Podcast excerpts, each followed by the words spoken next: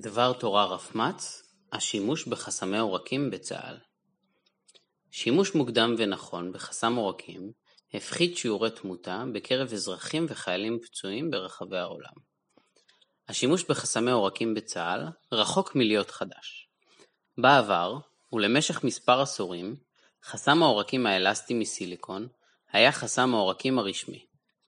בנוסף, אלתור לא אלסטי, שקיבל את השם חסם העורקים הרוסי, שימש לעצירת דימום מהירך. כחלק מתוכנית שומר אחי, הוכנס בהדרגה לשימוש ה-Combat Application Tourniquet, וחולק לצוותי הרפואה וללוחמים. הכנסת חסם העורקים המתקדם לוותה בהוראות חדשות, הדרכות, רענונים ואימונים מתאימים. ההנחיות החדשות הנחו להשתמש בחסם העורקים באופן מתירני וגם בעת ספק. מחקר של ענף רפואה מבצעית בחן את השינויים בשטח בעקבות הכנסת חסם העורקים. המחקר השווה את הפצועים, הפציעות, הנחות חסמי העורקים והתוצאים הקליניים בחיילים פצועי גפיים. כדי לבחון את התוצאים, מערכת ניטור הפציעות הצה"לית הוצלבה עם רשם הטראומה הלאומי של מכון גרטנר הכולל מידע על פצועים מ-20 מרכזי טראומה בארץ. בתקופה שלאחר הכנסת חסם העורקים, שיעור ההנחה על חיילים פצועי גפיים עלה ביותר מפי ארבעה.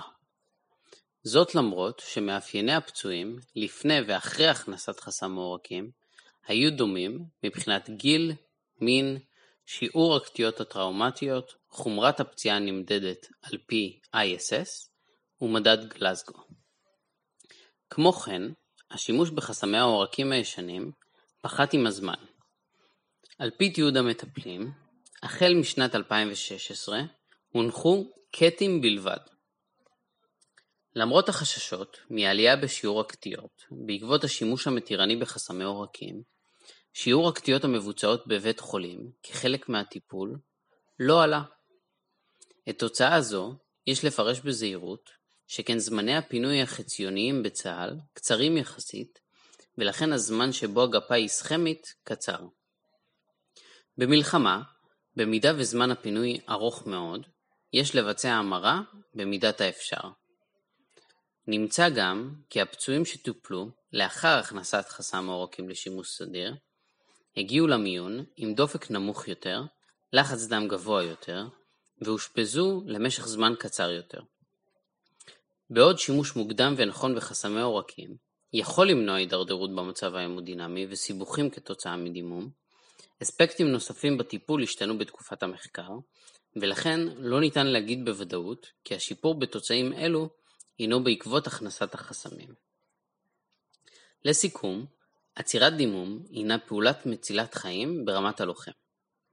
בכדי להיות אפקטיבי, על כל לוחם להיות מיומן בעצירת דימום בכלי זה. הכנסת הקטים לשימוש הובילה לעלייה בשיעור הנחת חסמי העורקים, ללא עלייה בשיעור הקטיעות.